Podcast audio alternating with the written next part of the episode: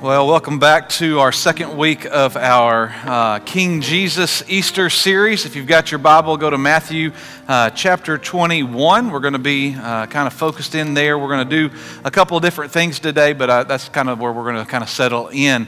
Uh, if you are uh, maybe new and maybe haven't been watching, I, I, encourage you to go back and watch online last week's sermon because it was the introduction to this series. Those kind of set uh, the foundation for what the subsequent weeks are going to be. I, I, I rarely uh, ask you to do that, but it might be good for you to kind of get a little bit of a foundation there. Uh, that's all on our Facebook page as it sits. We're in the process of trying to uh, move the last two years since we've been streaming since COVID hit um, over back to our, our our website, and then that would automatically populate back into our podcasts. There's been a couple people who've asked about those, and so we're in the process of those, but all this right now is still on Facebook. So uh, you can go back and watch those, and that'll kind of let you understand where we're kind of coming at. Last week, we tried to answer the question of why would we follow a king that was going to be killed? And, uh, and really, we, uh, we ended up answering that question very simply how could we not, right? How could we not follow Jesus after everything that he did, after he took our place on the cross, when he died for us, he paid the penalty for us, it was all for us that he did what he did. How could we not follow this king? And we looked through uh, a number of different passages of Scripture, uh, looking back even into Isaiah, the suffering servant, and, and how God, it was the Lord's will to crush him, which is an incredible verse out of that, Isaiah chapter 53. And so um, this week, what we're going to do is we're going to kind of uh, look at another event in the Easter narrative, and it's one that I have never preached on. I've never even taught on this. And, and I think about it every year. By, by the time we get there, I go, huh, I didn't even address that part of the story. And so I thought, well, what better way to do that? And so what we're going to do is I've got a picture on the screen. Mark, will you put that up there? I've shown you guys this picture before. This is the, the 66,776 uh, cross references in Scripture. Uh, this is an artist rendering of that. I showed you guys this, I think, sometime last year. Uh, all the little marks across the bottom, you can probably barely even see those on the screen, uh, are the chapters of the Bible, starting with Genesis all the way to Revelation. The longer the mark, the longer the chapter. And then each little arc is a reference or a cross reference from Scripture. So you can see uh, the, the lighter those marks are, the closer they are to each other, the, the further away you get, you get that kind of rainbow look. It's an incredible picture. And we're going to do a little bit of this today because what we're going to see in Scripture, we're going to kind of read out of Matthew chapter 21, but we're also going to flip back to the Old Testament. And we're going to see where Jesus is actually either quoting or actively fulfilling some sort of Old Testament prophecy or some sort of Old Testament reference. And so uh, today, what I want you to do is I want you to be ready to kind of go back and forth. This is just a, a little picture of what we're going to try to do a little bit today.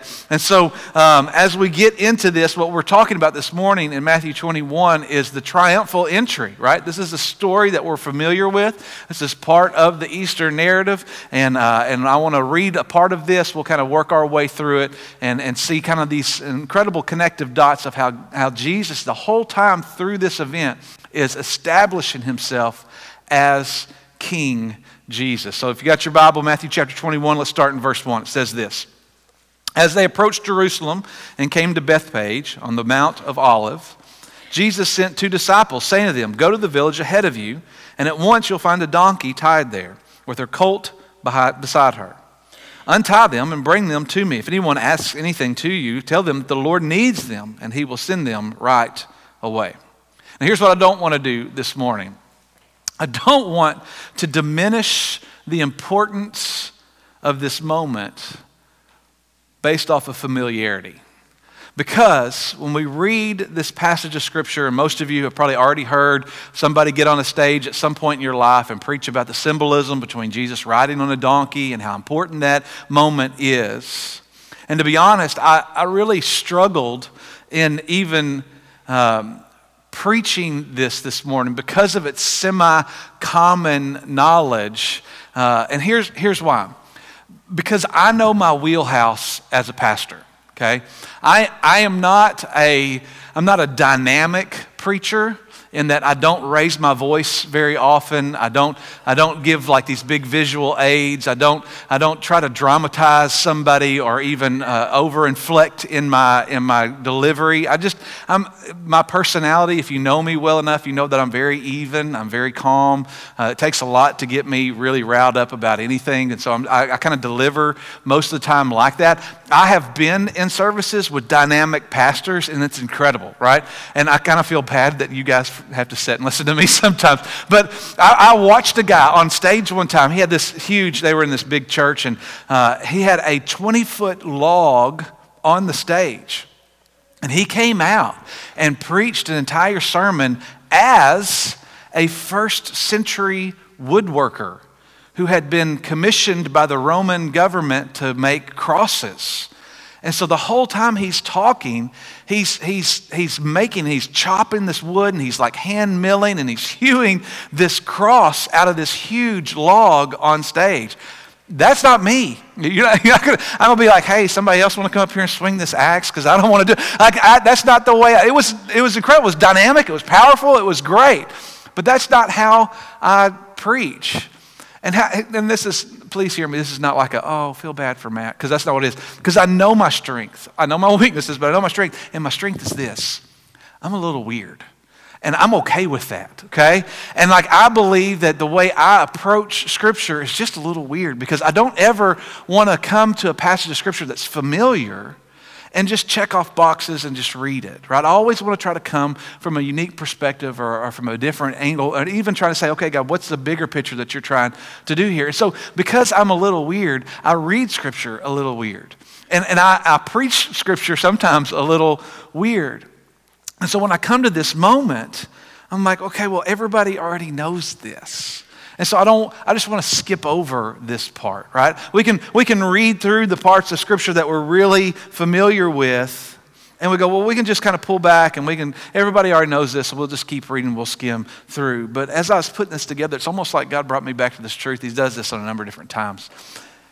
Just because you know it doesn't make it any less incredible.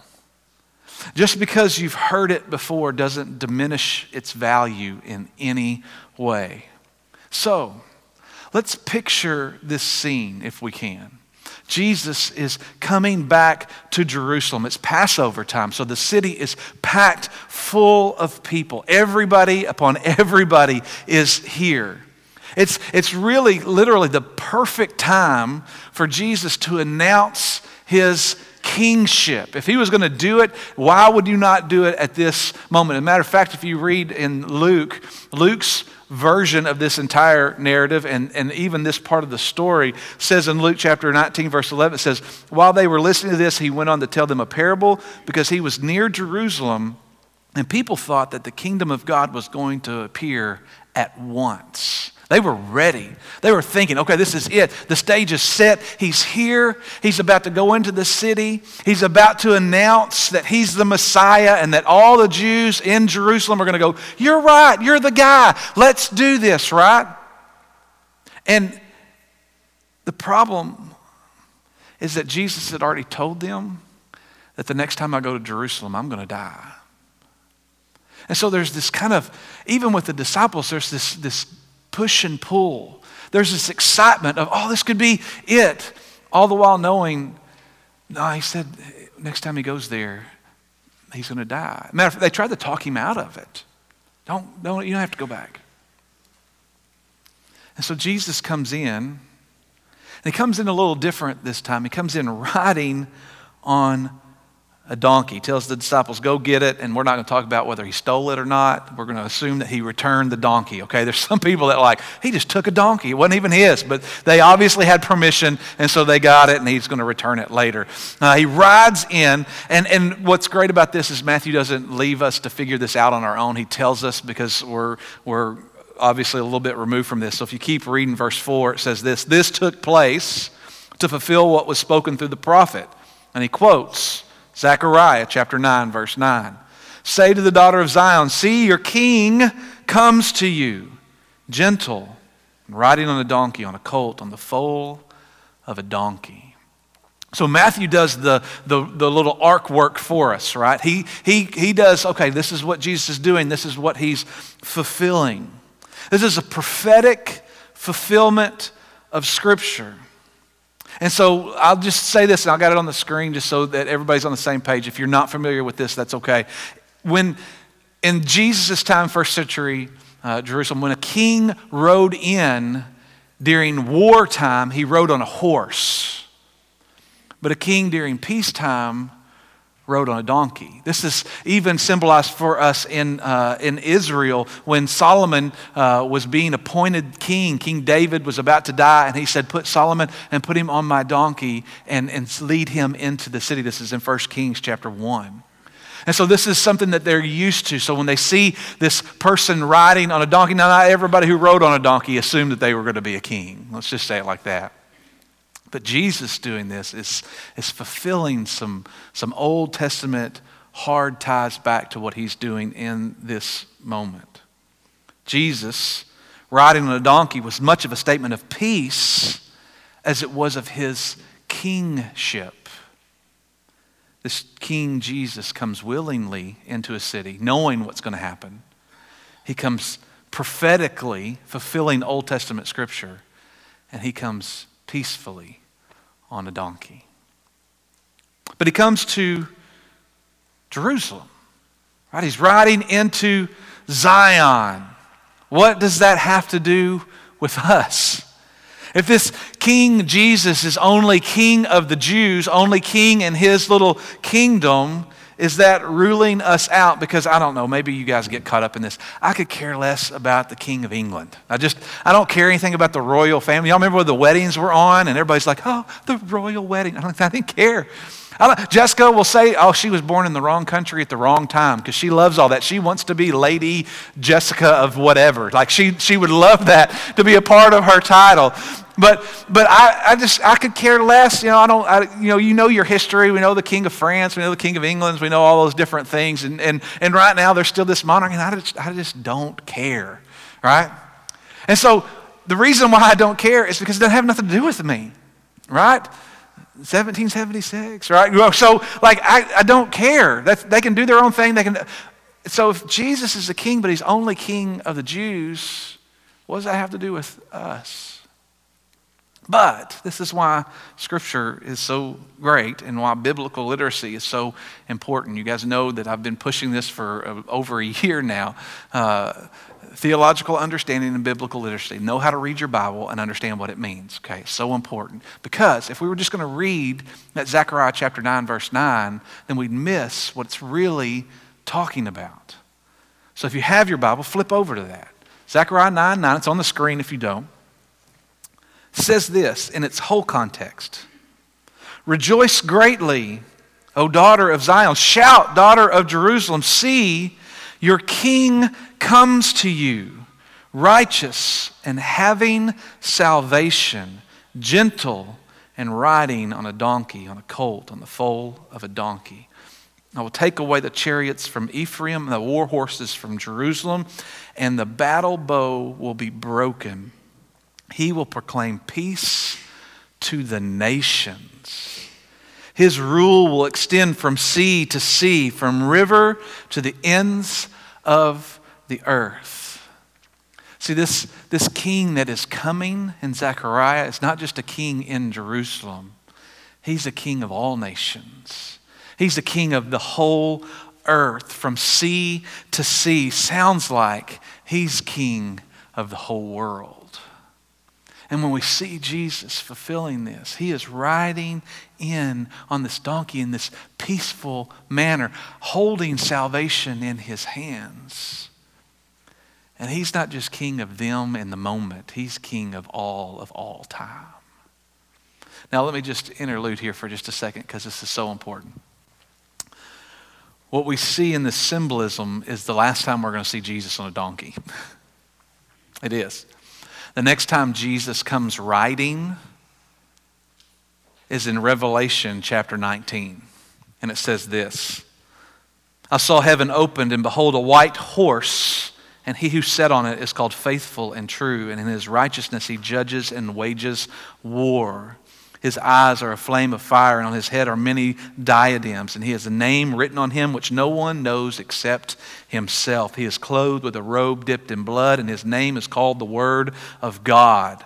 And the armies which are in heaven, clothed with fine linen, white and clean, are following him on white horses. From his mouth comes a sharp sword so that may, with it he may strike down the nations, and he will rule them with a rod and iron, and he treads on the wine presses in the fierce wrath of God the Almighty. And on his robe and on his thigh he has his name written King of Kings and Lord of Lords. When he returns, he's riding a horse, and he's coming to judge the nations. He's coming peacefully here in Matthew chapter 21, but later he comes to set all things right. It's incredible symbolism. It's incredible picture. Back to Matthew chapter 21. Let's go back to verse 6. It says this.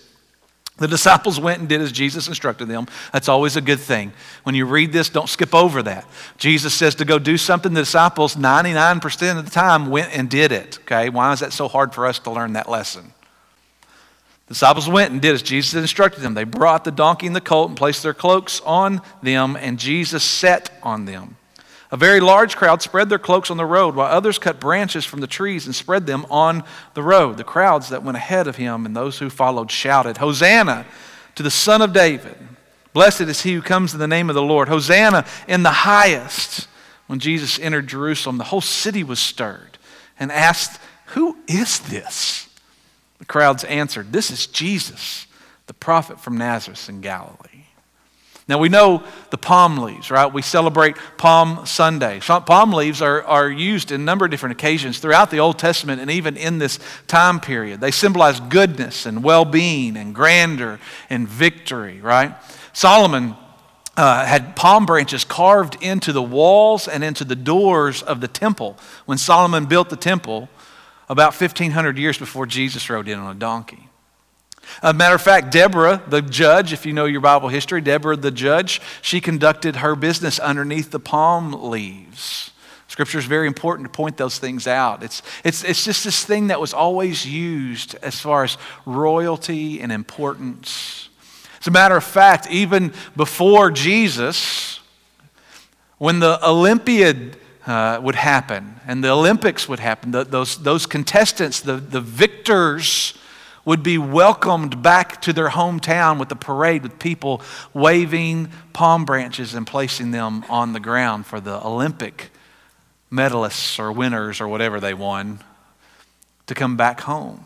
See, this, this was something they were used to. It was kind of a celebratory type moment. And so we can understand that this act announces Jesus as a victor, right? He's coming in riding as victorious over What's really great is in Revelation chapter 7, we're holding palm branches when he comes back, too. Still victorious, still winning. But you notice what they, what they helped lay down? We all know the palms, right? We get that. But it also says a very large crowd spread their cloaks on the road. Now, we think that's kind of weird. We, we can hearken back to uh, I'm sure all of us here, men, have seen a puddle and taken our jacket off so our lady can walk over the puddle, right? We've all done that. That's not just in movies, it's weird. This is kind of a weird. Okay, I get it. If we don't have a branch, I guess we're going to lay down something, but there's got to be something behind this. And what's interesting is that these cloaks announce Jesus as king, even more than the palm branches. This goes back to 2 Kings chapter 9. Elisha is the prophet and is about to uh, anoint Jehu, the commander, as the king of Israel. Okay, and so Elijah the prophet is uh, is talking, and he's got a couple of different guys around him, and he says, "Hey, listen, I want you to go to Jehu." the commander of the army, and I want you to anoint him with oil. I want you to pour oil over his head. And then as soon as you do it, I want you to say these words. Told him what to say. And he says, as soon as you say that last word, take off running and do not stop. And the guy's like, okay. And so the guy leaves and he goes and he finds Jehu. He pulls him inside. He says, Man, I got to talk to you about something. And the Bible says that he pours the oil on his head. And as soon as he says what he says, he just takes off running. Runs out of the house, runs down the road, and everybody's standing around looking at him like, That was weird. Here's where the Bible picks up 2 Kings chapter 9, verse 11. When Jehu went out to his fellow officers, one of them asked him, Is everything all right? Where did that madman come to you? And Jehu responded, You know the man and the sort of things he says. That's not true, they said. Tell us. They knew something was different. No, we're not going to blow this off. What did he say? And Jehu said, Here's what he told me. This is what the Lord says I anoint you king over Israel. They hurried and took their cloaks and spread them under him on the bare steps. Then they blew the trumpet and shouted, Jehu is king. See, this was an act that was only done for a king. They're going to take their coats off and they're going to make him stand on it and, and blow the trumpet and announce, Jehu's king. Something incredible just happened here. Because what we see a few thousand years later is Jesus riding in. And the palm branches being waved and saying, Listen, you're victorious. And the people take their cloaks off and they lay him on the ground and he walks on them because they're seeing him as a king. All these connective lines, man, should be exploding in our brains as we read through these passages because this is not just a statement of, of, of being nice. This is not just, a, oh, that in that in that good part of the story. It's not even just a secondary part because we focus so much on the palm branches that we miss the cloaks.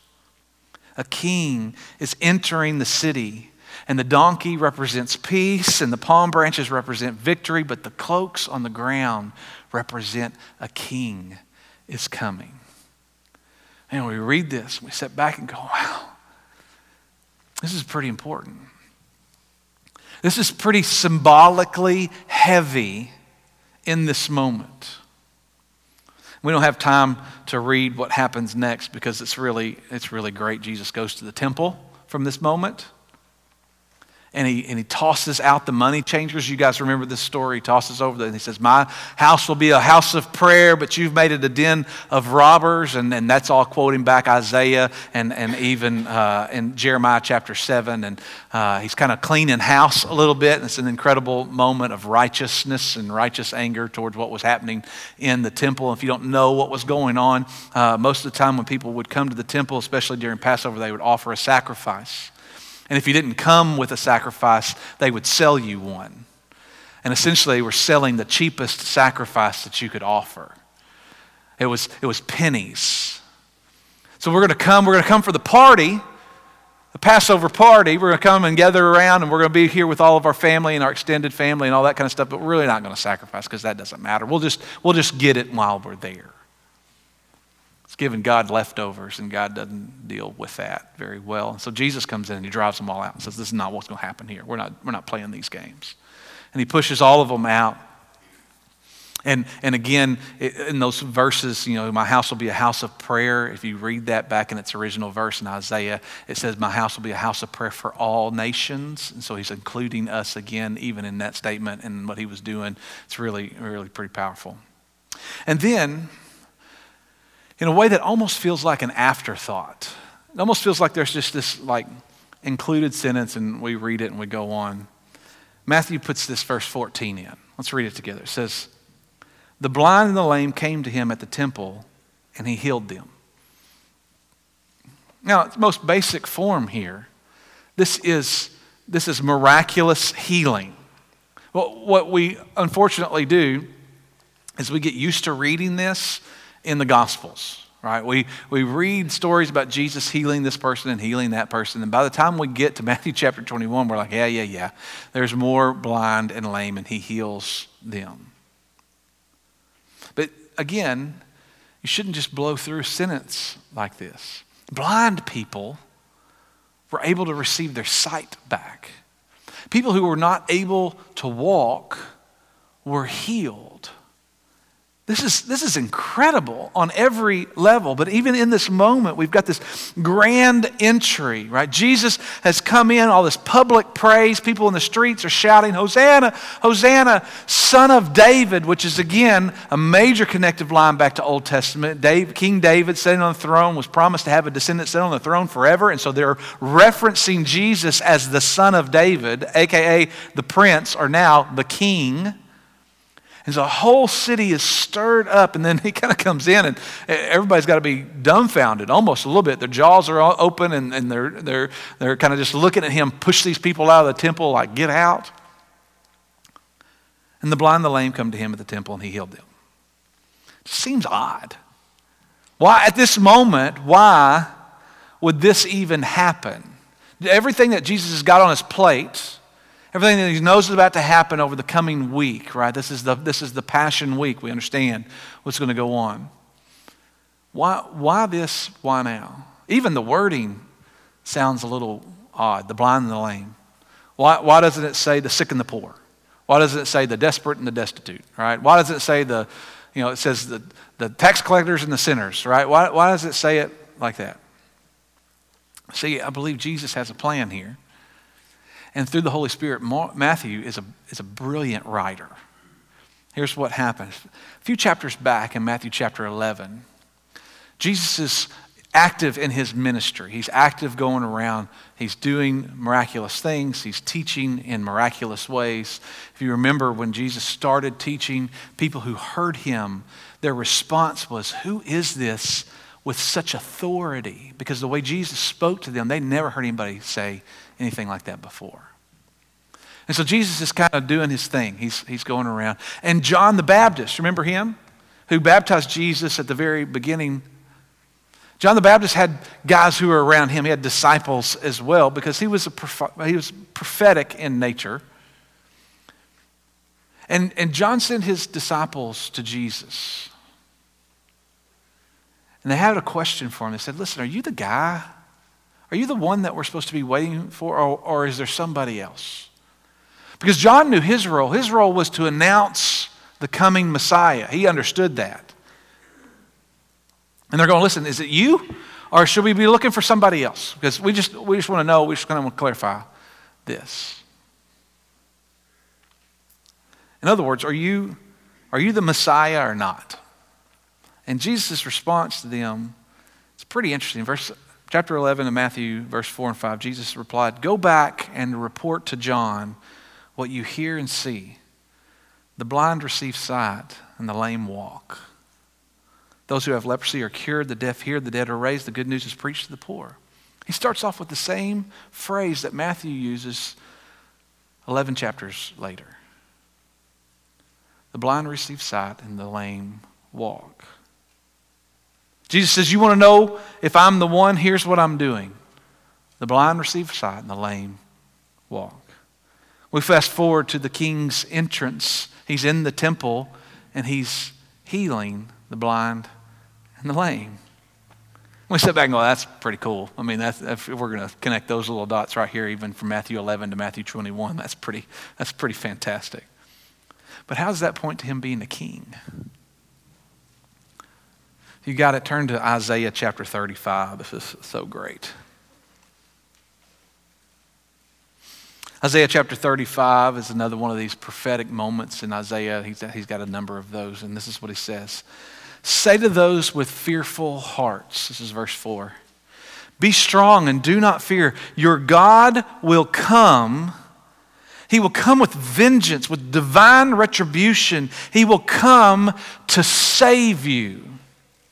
Then will the eyes of the blind be opened and the ears of the deaf be unstopped. Then will the lame leap like a deer, and the mute tongue shout for joy. Isn't that great?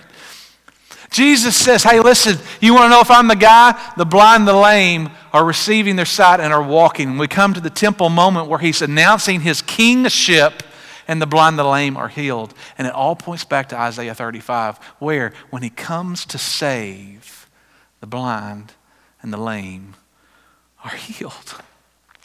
You want a sign of the coming king? This is what's going to happen. And Jesus goes, Oh, yeah, this happened. Matthew just kind of throws it into the narrative.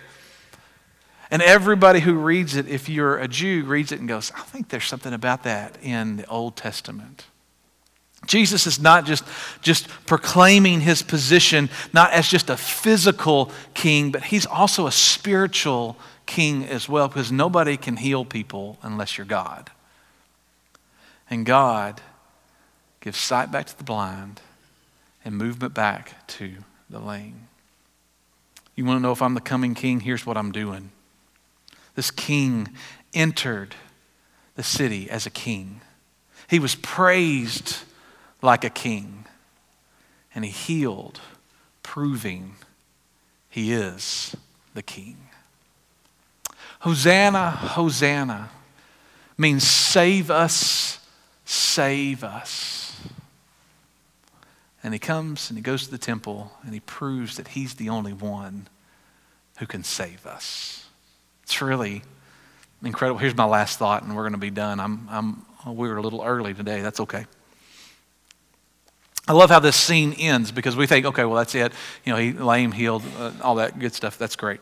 We've witnessed everything that's gone on so far. It's not a quiet event. This is not Jesus slinking into the city, kind of hiding in the shadows. He's out in front and he's out in the open. And all the people remember the, the, the town was so packed, people who were saying, Who is this guy? And they're like, Well, that's Jesus, the prophet, the Nazareth, right? This is the guy.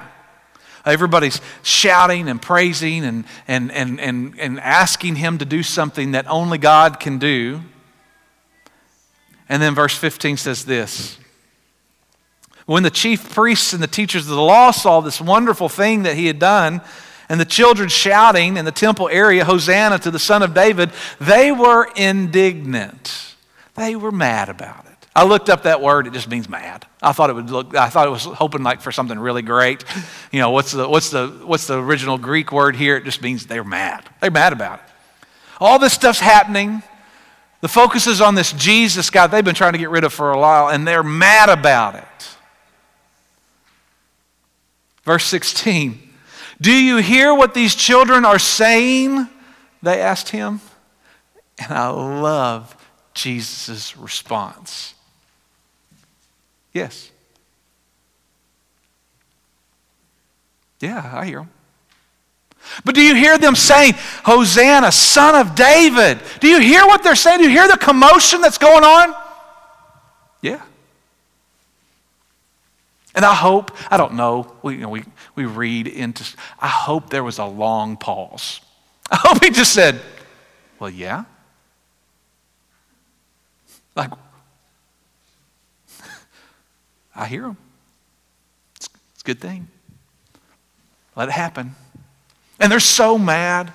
They're so frustrated. They're so upset. And he's just like, yeah, yeah, I hear it. It's pretty cool, isn't it? he says, did, did you not hear? He finishes his phrase because that's not where he stopped. He said, Do you not, have you not ever read? Have you not ever read from the lips of children and infants you have ordained praise?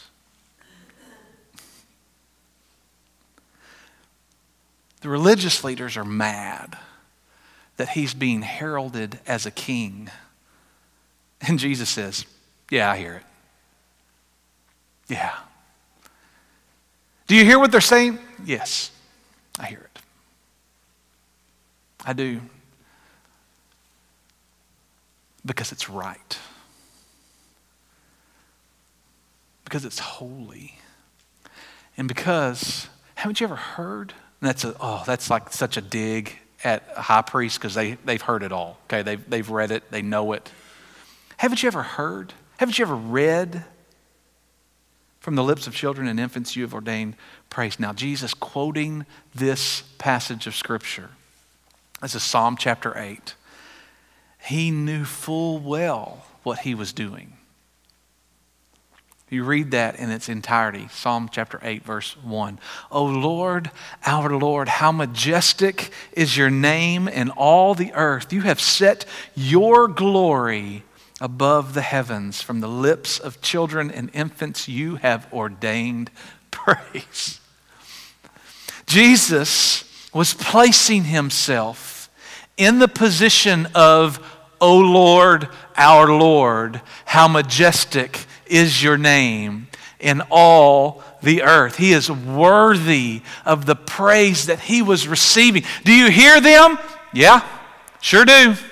Do you hear the scene that they're making? Yeah, I sure do. Do you hear the praise that you're receiving? And Jesus says, Yeah, I do. Because that's what's supposed to happen. Listen, church, when the King comes, we are to praise.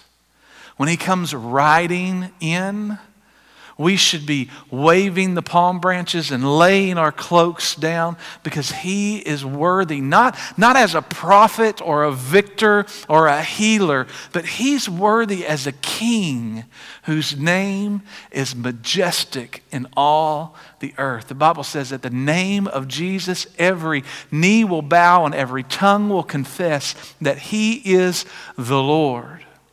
These high priests, man, they missed it. And I wonder I wonder how many times we miss it too. I mean, we, we recognize it. We know the story. We're familiar with it, right? We've read this part a thousand times. And we know Jesus rides on the donkey and all the palm branches and whatever.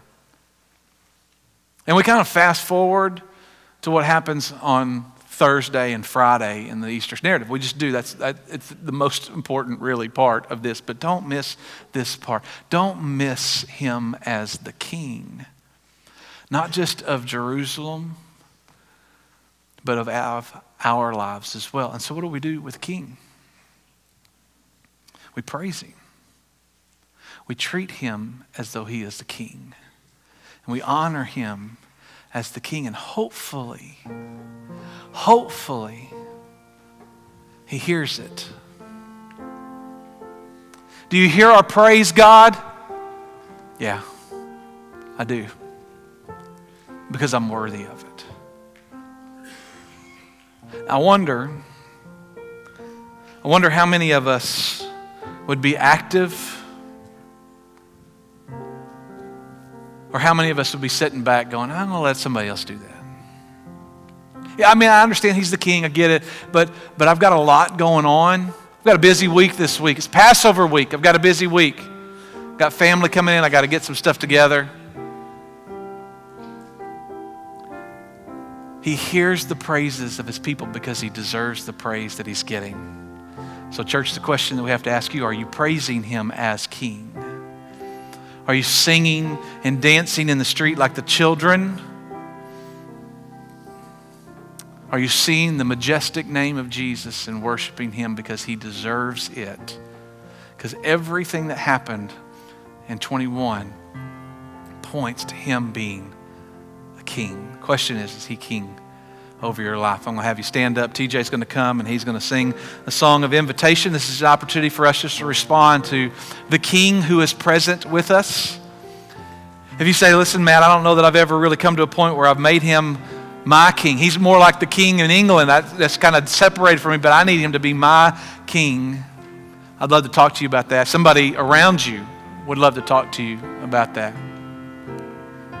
If you have questions about our church or about what it means to be a Christ follower or a member of our church or baptized, whatever, this is your opportunity to respond. Whatever God's working and speaking to you, don't miss the King who is worthy to be worshiped. Let's pray together. Father, we love you and we thank you for the truth in your word and how connective and incredible it is. God, never let us just read it so boring and plain.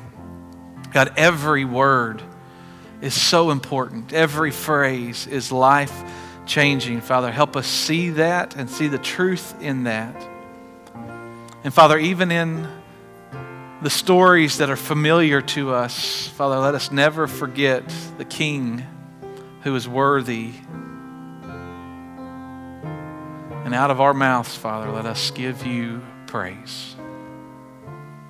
Father, we deal with a lot. We got a lot of stuff that we carry around. Father, if there's somebody here this morning that just needs to pray, God, let them come and pray. If they want me to pray with them, I happily do that. If they have questions about who this king is, God, we'd love to answer that. This is your time to respond and speak to our hearts. Let us respond in truth to you. We are yours, Father, and He is our King. Help our lives honor Him in that way. In this moment, God, be honest with us and be real as we are honest and real with you. It's in Jesus' name we pray.